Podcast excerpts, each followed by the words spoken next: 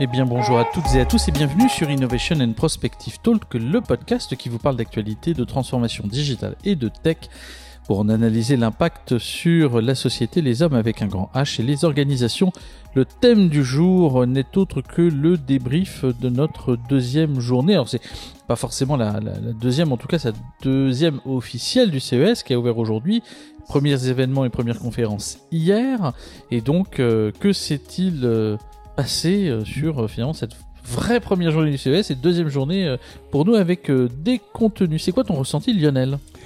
Alors, bonjour, bonjour à toutes, bonjour à tous.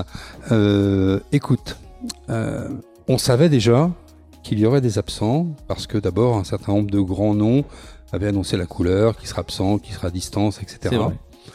Euh, alors le résultat, évidemment, on l'a vu tout de suite. D'abord, on a vu le résultat Covid, élargissement de la largeur des allées. Donc déjà, il y a beaucoup moins cette impression de densité, cette impression de... on parle de l'Eureka Park en particulier en plus. Oui, en particulier, mais euh, sur les, les, autres aires, ils ont aussi élargi un peu les allées. Vide. Euh, et alors ensuite, euh, les chiffres qui circulent, bien que les chiffres officiels ne soient pas énoncés, mais les chiffres qui circulent, c'est autour de 30 à 35 000 personnes. 30-35 000 personnes, alors que d'habitude il y en a 180 000, ça veut dire 6 fois moins. Vous mettez 6 fois moins de personnes dans des allées plus larges, ça fait tout de suite un petit peu plus aéré, vous circulez tout de suite un petit peu plus, ça fait un peu vide. C'est le cas de dire. Et cette sensation de vide, on le voit même. Enfin, c'est pas qu'il y a personne, hein, parce qu'il y a quand même beaucoup de monde. Mais à l'échelle de Vegas, ça fait très peu. Mais même quand on sort de l'hôtel, pour aller au Vénitian, euh, qui est le premier spot sur lequel on se rend, euh, l'année enfin il y a deux ans maintenant, sur le CES 2020, on voyait énormément de personnes de toute nationalité avec leur badge CES partout, et puis on marchait les uns à côté des autres ou les uns derrière les autres pour rentrer euh, au Vénitian et pour accéder au, CES. Puis quand on arrivait sur le Vénitian, bah, tout était aux couleurs du CES. Cette année, c'est relativement désuet. C'est une discrétion qui laisse un sentiment de, petit budget. C'est-à-dire qu'on sent que les personnes qui ont annulé, euh, vu la puissance et vu euh, les habitués euh, que sont ces marques de cette manifestation, de ce show annuel, j'imagine que la CTA qui organise le salon a dû quand même diminuer ses, on va sa facture, leur faire quelques avoirs et donc, euh, la conséquence, c'est que le budget de ce CES a probablement été euh, divisé par un, petit chiffre qui n'est pas négligeable.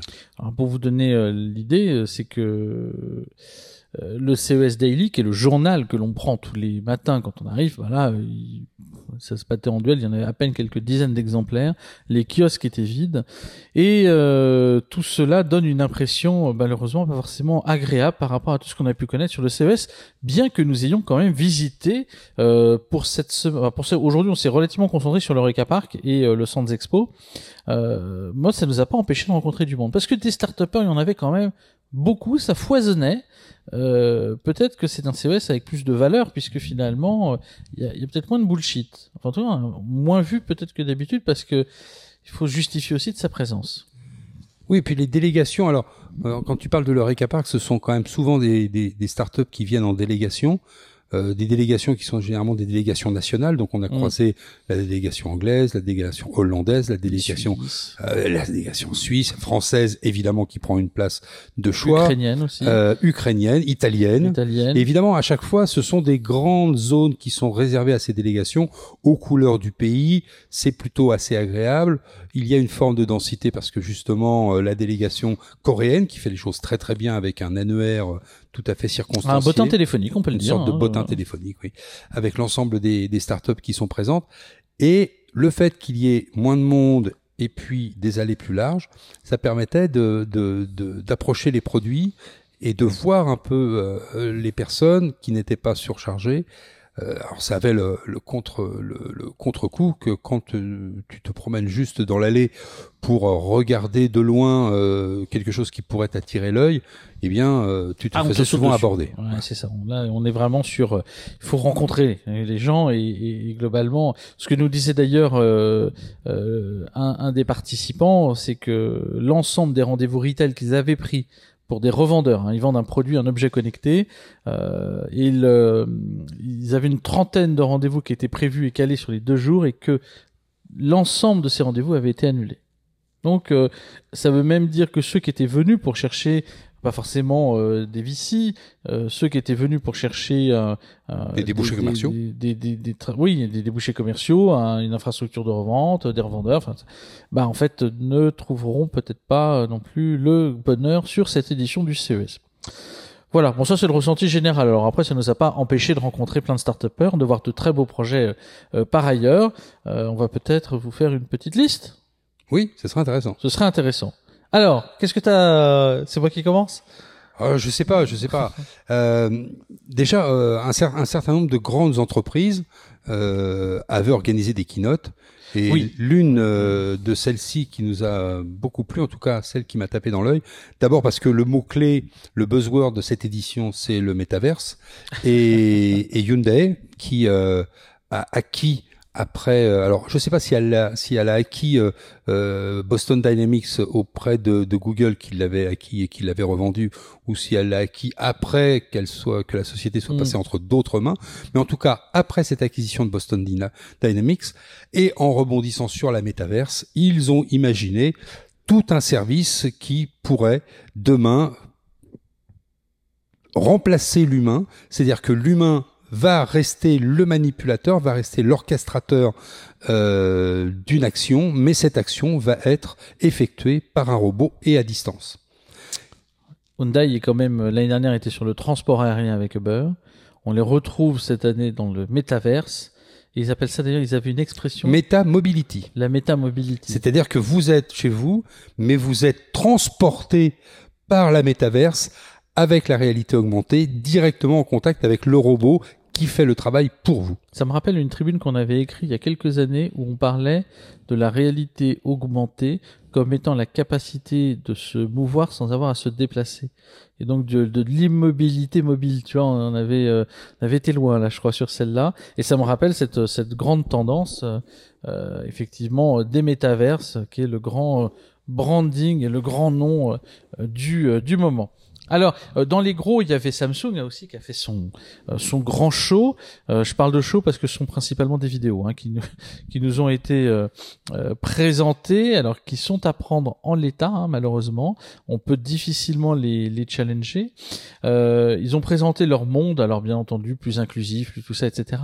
Mais une qui m'a particulièrement plu, c'était celle de Dell. Parce que Dell, en fait, qui est un vendeur de hardware hein, quand même à la base. Oui, et puis à la, à, la, base, un vendeur de hardware, on, va dire euh, euh, plutôt bon marché. Oui, et, massif. Que, oui, massif. Là, ils ont un repositionnement, enfin un repositionnement, en tout cas une communication qui les positionne euh, comme euh, acteurs euh, du, du flot de travail sans irritant. C'est d'ailleurs comme ça en l'état qu'ils qu'ils le vendent. Et donc, on va avoir effectivement, euh, alors ils appellent ça, donc c'est le concept flow et l'hybridation du travail, hein, exactement, si, euh, si je reprends mes notes. Et euh, ce qui est intéressant, c'est qu'ils le veulent supprimer presque la barrière entre l'espace de travail réel du bureau de l'entreprise à laquelle on appartient et euh, finalement euh, le, le, domicile dans lequel on, on, va travailler. Et de permettre avec des outils euh, parfaitement bien intégrés de pouvoir communiquer et échanger. Alors ils ont présenté une petite caméra d'ailleurs qui s'appelle le Paris si je me trompe pas. Et cette caméra est intéressante notamment parce que en fait on peut alors c'est un petit cylindre hein, de de 2 cm de diamètre et de 3 5 cm de, de, de hauteur et qui va pouvoir se, fixer au-dessus euh, de, du comme une webcam classique de l'écran, mais aussi au milieu de l'écran, enfin au milieu ou sur l'écran de manière aimantée. Mm. Et ça, ça va permettre justement de pouvoir regarder en face son interlocuteur, euh, tout en voyant le, le reste de l'image, parce que finalement, c'est un petit point qui n'est pas trop gênant euh, dans euh, ce que l'on va. Donc ça, c'est intéressant parce que c'est effectivement cette capacité à, voilà, à limiter ces irritants, d'attention, d'être focus sur ce que l'on fait. Et quand on parle de focus notamment, ils ont présenté cette tablette, la Stanza. Et la Stanza, c'est pas une tablette comme une autre, c'est pas une tablette qui va euh, vous permettre de télécharger tous vos, euh, toutes vos applications favorites et tous vos réseaux sociaux qui vont évidemment avec les notifications vous distraire de ce que vous allez faire. C'est une tablette qui est entièrement dédiée à la collaboration professionnelle. Et qui va vous permettre de communiquer avec les autres interlocuteurs de votre bureau. Vous avez un stylet qui sert aussi de micro. Bref, vous avez un appareil qui est parfaitement complémentaire avec cette caméra, avec euh, l'écran euh, plutôt de belle taille, mais la caméra que vous placez, comme vient de le dire Mathieu, à l'endroit que vous voulez pour visiblement regarder votre interlocuteur dans les yeux. La tablette qui, elle, sert visiblement à communiquer avec l'ensemble du dispositif. Bref, vous avez un poste de travail déporté qui peut être très facilement installé chez vous, puisque finalement c'est juste un téléviseur, une tablette, une caméra, et l'ensemble donne un concept de, de home working ou de télétravail Mmh, euh, qui est parfaitement euh, qui est parfaitement com- complet. L'année dernière, c'était Targus, hein, qui était un peu dans le même esprit, euh, mais qui lui vantait les mérites euh, du workflow euh, de production, euh, donc euh, de l'interopérabilité de ces outils entre eux euh, ou de ces objets entre eux. Et là, on est euh, sur Dell et son expérience au travail, c'est plutôt intéressant. Alors, on va pas vous faire tous les mots clés, mais de toute façon, dans l'ensemble des keynotes, que ce soit Samsung, que ce soit LG, que ce soit BM, que ce soit Sony, que ce soit à chaque fois, il y avait inclusif, euh, greenification, euh, sustainability. on, on a retrouvé tous les grands mots clés du moment. Et c'est toujours cette difficulté de les entendre, ces mots-clés. Mais comment est-ce qu'ils résonnent ou ils se transposent de manière cohérente euh, en opéra enfin, de, façon opérationnelle dans les équipes? Et, ça, je pense qu'encore beaucoup de marques on va avoir euh, voilà, des plans de transformation lointains, euh, complexes, parce qu'entre les annonces et la réalité opérationnelle, il peut y avoir, des fois y avoir un fossé, et euh, bien que la volonté soit noble, la difficulté de faire pénétrer tous ces messages à l'échelle euh, d'une organisation euh, reste euh, bah voilà un plan d'onboarding à, creuser.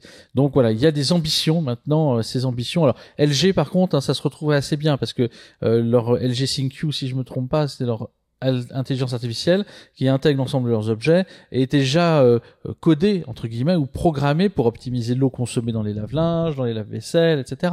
Euh, Il y a quand même quelque chose. Bon après effectivement il faut voir comment ça se ça se transpose. Voilà, bon ça c'était pour les grosses annonces, annonces que nous avons vues euh, tout à l'heure, enfin aujourd'hui en plus de notre visite sur le Sands Expo et l'Oreca Park. Il y a aussi une paire de lunettes euh, de réalité augmentée que l'on voulait vous présenter.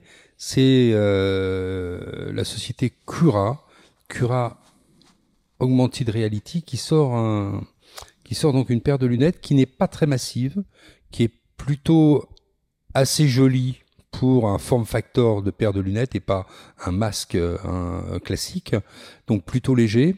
Il l'appelle le Gallium.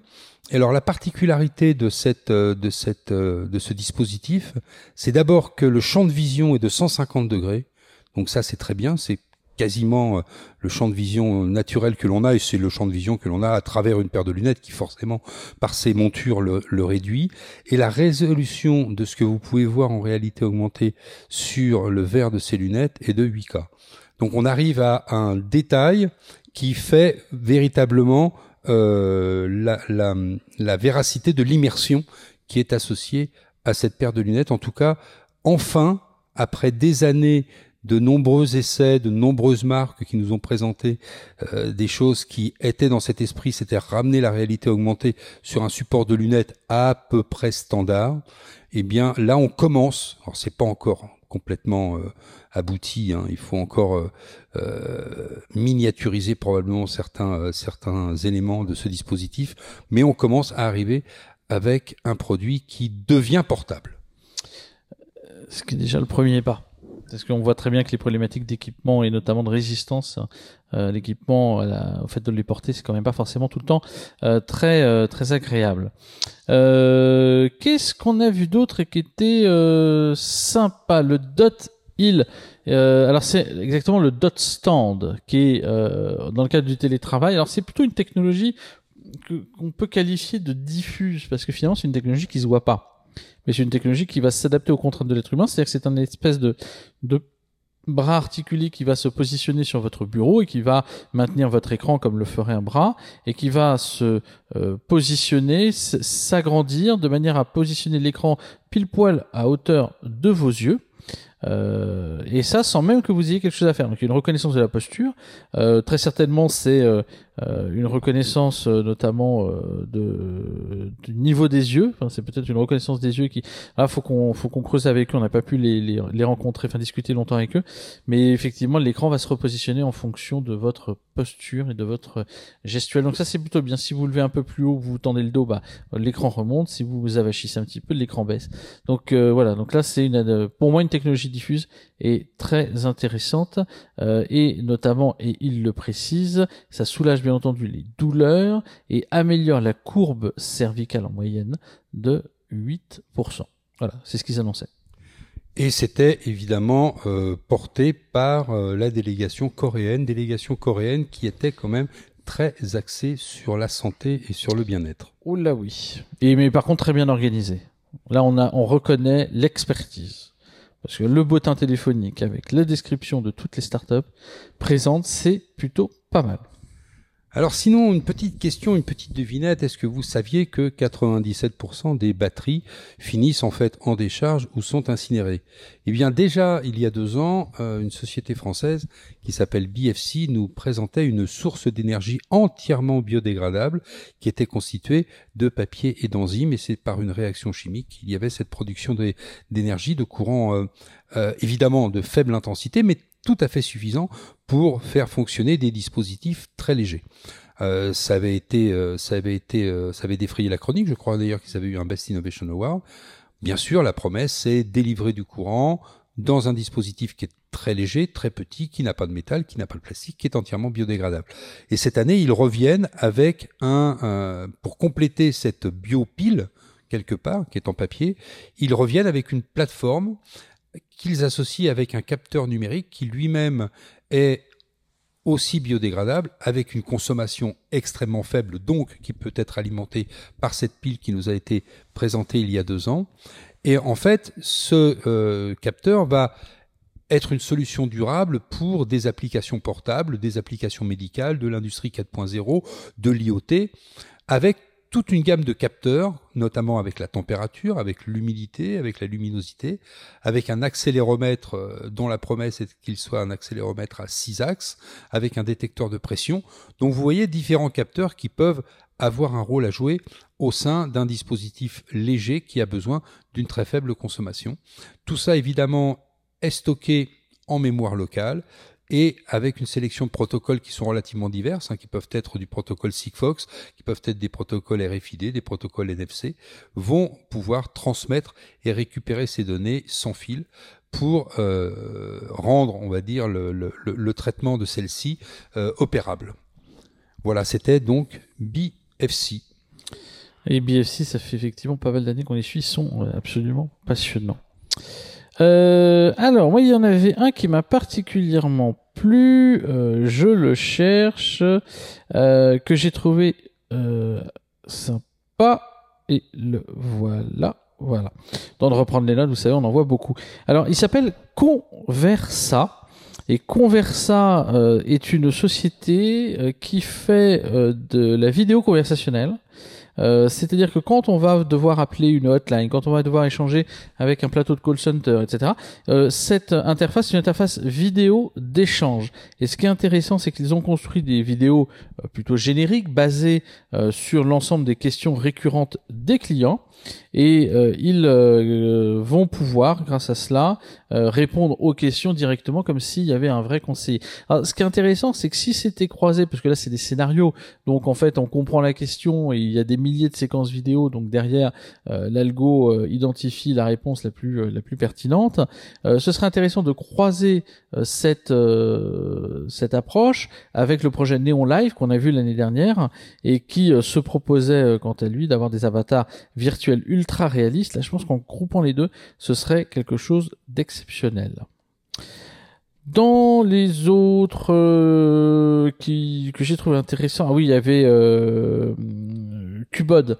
Euh, et ça, ça, alors c'est qboid.ai. Il s'agit d'un petit boîtier un peu comme une, un terminal de paiement finalement avec quelques boutons qui va permettre de scanner un colis et en scannant ce, colis, ça va permettre euh, d'identifier donc euh, son volume, son espace, la dimension exacte et euh, de pouvoir dans ces cas-là le stocker plus facilement et d'avoir des informations plus précises sur la dimension du colis. Ça n'a l'air de rien, mais ce qui est intéressant, c'est qu'en fait on, on prend une photo de loin de l'objet, l'ensemble des caractéristiques sont remontées dans le terminal et partagées en direct sur n'importe quel. Alors ils nous ont fait la démo avec le leur, n'importe quel système d'information. Donc on peut euh, comme ça optimiser l'espace, notamment de stockage, et on sait que c'est souvent ce qui coûte ou immobilise le plus de euh, trésorerie. Voilà. Lionel, je te laisse la main sur le prochain. Alors le prochain, c'est une société française euh, qui s'appelle YouKik, Y-U-K euh, c'est tout simplement un système qui se présente comme une montre connectée. Alors bon, bah, vous vous dites, tiens, une montre connectée de plus, euh, une entreprise que l'on ne connaît pas, mais que cache cette montre connectée? En fait, le boîtier de la montre se découple extrêmement facilement du bracelet et vous allez l'installer à l'arrière de votre mollet c'est-à-dire dans votre euh, chaussette, par exemple, à l'arrière de votre mollet, et il va capter un certain nombre d'informations. Et quel type d'informations va-t-il capter? En fait, c'est un capteur qui est 100% orienté pour le footballeur. Alors, ils nous ont donné le chiffre, je ne sais plus euh, combien, je crois qu'il y a 3 millions, 3 millions, simplement en France hein, de licenciés euh, football amateurs. Ça fait un gros marché. Et au niveau mondial, c'est 3 milliards de, de, de, de joueurs de football amateurs. Euh, alors l'idée, évidemment, c'est que quand vous euh, jouez au football, euh, vous allez faire euh, des passes, vous allez courir, vous allez avoir évidemment accélération cardiaque, récupération cardiaque, puissance de tir, angle de tir, etc. Et donc la promesse, c'est de capter toutes ces données sur un temps long et de voir l'évolution de votre jeu, l'évolution de votre progression et tout toute cette promesse, c'est la gestion algorithmique de l'ensemble de ces données sur un temps long.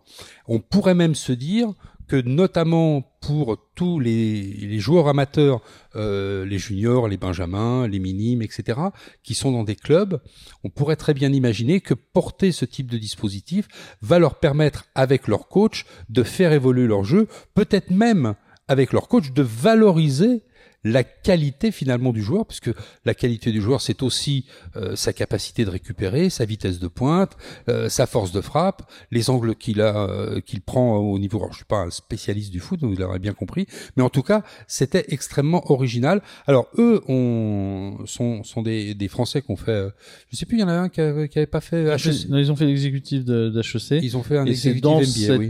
dans cet MBA qu'ils se sont rencontrés et qu'ils ont décidé de lancer ce projet. Alors, ce qui est tout à fait étonnant, c'est qu'ils lancent le projet fini, c'est-à-dire qu'ils ont conçu à la fois le soft et le hard, avec euh, capteur, traitement du capteur, l'application mobile qui va avec pour enregistrer tout ça sur un temps long. En tout cas, ils sont dans une phase qui a dépassé la phase du POC euh, ou même du MVP. On a pu voir le, le, le dispositif fonctionner dans ces boîtes et tout, euh, et tout est assez, euh, est assez étonnant.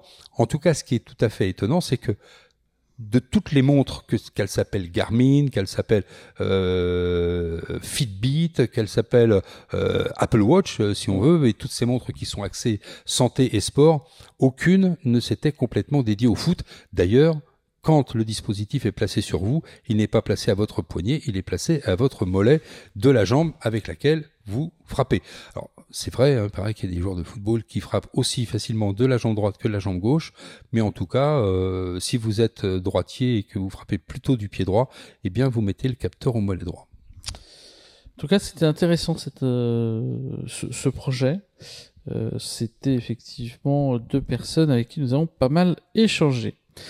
Dans les, euh, parce qu'on peut pas tous pouvoir les faire, hein, on est désolé, mais euh, mais sinon on va rester ensemble pendant des heures, ce qui est pas forcément dérangeant, mais on sait qu'après 20 minutes c'est toujours un petit peu plus compliqué. Moi, je vais vous en présenter un qui m'a vraiment plu, puis je pense qu'on pourra en tout cas me concernant s'arrêter là. C'est Esper et Esper en fait, euh, c'est une société euh, de mémoire ukrainienne, si je ne me trompe pas, et euh, qui travaille finalement à euh, l'utilisation euh, de l'impression 3D pour créer des prothèses fonctionnelles, et notamment ils ont fait des démonstrations avec l'avant-bras composé en plus d'une main, et donc l'idée c'est de rendre les, voilà, d'avoir des, des, prothèses accessibles et qui permettent quand même d'aller tout simplement cuisiner, porter des, des affaires, déplacer des meubles, j'en sais rien, vous avez une main effectivement qui bien artificielle reste quand même euh, mobile euh, jusqu'au petit doigt. Eh bien, allez, je t'en fais une petite dernière, mais très très vite. C'est une, euh, c'est un dispositif qui s'appelle Kiko K-I-K-O. Ça se présente comme un petit triangle avec un faisceau laser sur un de ses angles.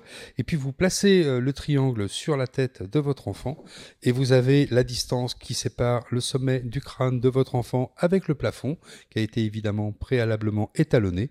Et vous pouvez comme ça enregistrer la progression de sa taille. Alors c'est associé aussi avec une balance hein, avec euh, sur laquelle vous allez euh, vous allez pouvoir euh, avoir tout un tas de mm. tout un tas de capteurs biométriques qui vont qui vont rentrer en action pour pouvoir suivre en fait la croissance de votre de votre enfant. Et des sujets, il y en avait euh, pas mal d'autres. Alors bon, on a, on a vu beaucoup de choses sur le métaverse et Smart City, surtout du côté asiatique, hein, particulièrement euh, sud-coréen. Euh, il y avait des choses autour d'impression 3D. côté France, on était clairement pas en reste avec une diversité de projets encore large qui allait de la finance jusqu'à l'objet connecté. On a revu notre ami et sa batterie à laquelle on n'avait pas forcément tout compris l'année dernière, donc on va peut-être retourner le voir. bref, il y a, y a quand même, malgré ce qu'on vous disait en intro, de cet épisode, euh, bah, il y a quand même de belles rencontres à faire et euh, il faut voir le côté positif des choses. On a plus le temps de discuter aussi avec euh, les, entrepreneurs qui sont là et qui présentent leurs produits, de parler du marché, de parler de leur réseau de distribution, de parler de la jeunesse de l'idée, de l'intégration technologique qu'ils vont faire, enfin c'est quoi leur développement potentiel? des questions qu'on n'a pas forcément tout le temps possibilité de poser dans la mesure où ils enchaînent les pitchs les uns après les autres, euh, des fois peut-être à tort. Donc en fait, en tout cas, il y a euh, voilà quelque chose qui était quand même très intéressant. Puis demain, on va peut-être aller se concentrer sur l'espace peut-être le plus vite du CES, qui est le LVCC, euh, sur lequel nous avons effectivement pu voir quelques-uns de nos amis présents aujourd'hui, avec des photos de centaines de mètres carrés, mais vides, tout simplement. Voilà, preuve que les géants... Sans même de carrés de moquette. Oui, exactement. C'est quand même... Avec au sol parfois un code 2D qui vous renvoie sur le site internet à la vidéo du site internet de l'exposant qui aurait dû être placé à cet endroit. Et quand l'exposant s'appelle LG, vous imaginez la taille de l'endroit. C'est énorme, effectivement. D'ailleurs, en parlant d'LG et, et consorts, on n'a pas parlé de General Motors, mais on essaiera d'en parler demain, de faire une petite vidéo, parce que c'est vrai que dans le terme de transformation, euh, ce qu'ils ont fait est assez intéressant. Et là, cette année encore, ils poussent le bouchon plus loin euh, pour euh, rendre encore plus intelligent leur véhicule et continuer à se transformer. c'est voilà leur plateforme Multify, la codification des véhicules, les expériences à bord, euh, l'assistance de la conduite. Il y a énormément de choses intéressantes. On pourra peut-être en, parler demain parce que l'heure tourne. Il est déjà excessivement tard. Nous nous levons dans quelques heures à peine pour attaquer euh, encore une nouvelle journée sur le CES et partir à la rencontre des innovations. Eh bien oui, c'était donc euh, Mathieu et Lionel pour Innovation and Prospective Talk. C'était le bilan de la première journée sur ce CES 2022 et on se donne rendez-vous demain pour la seconde journée. Bye bye et bonne soirée, bonne journée à tous.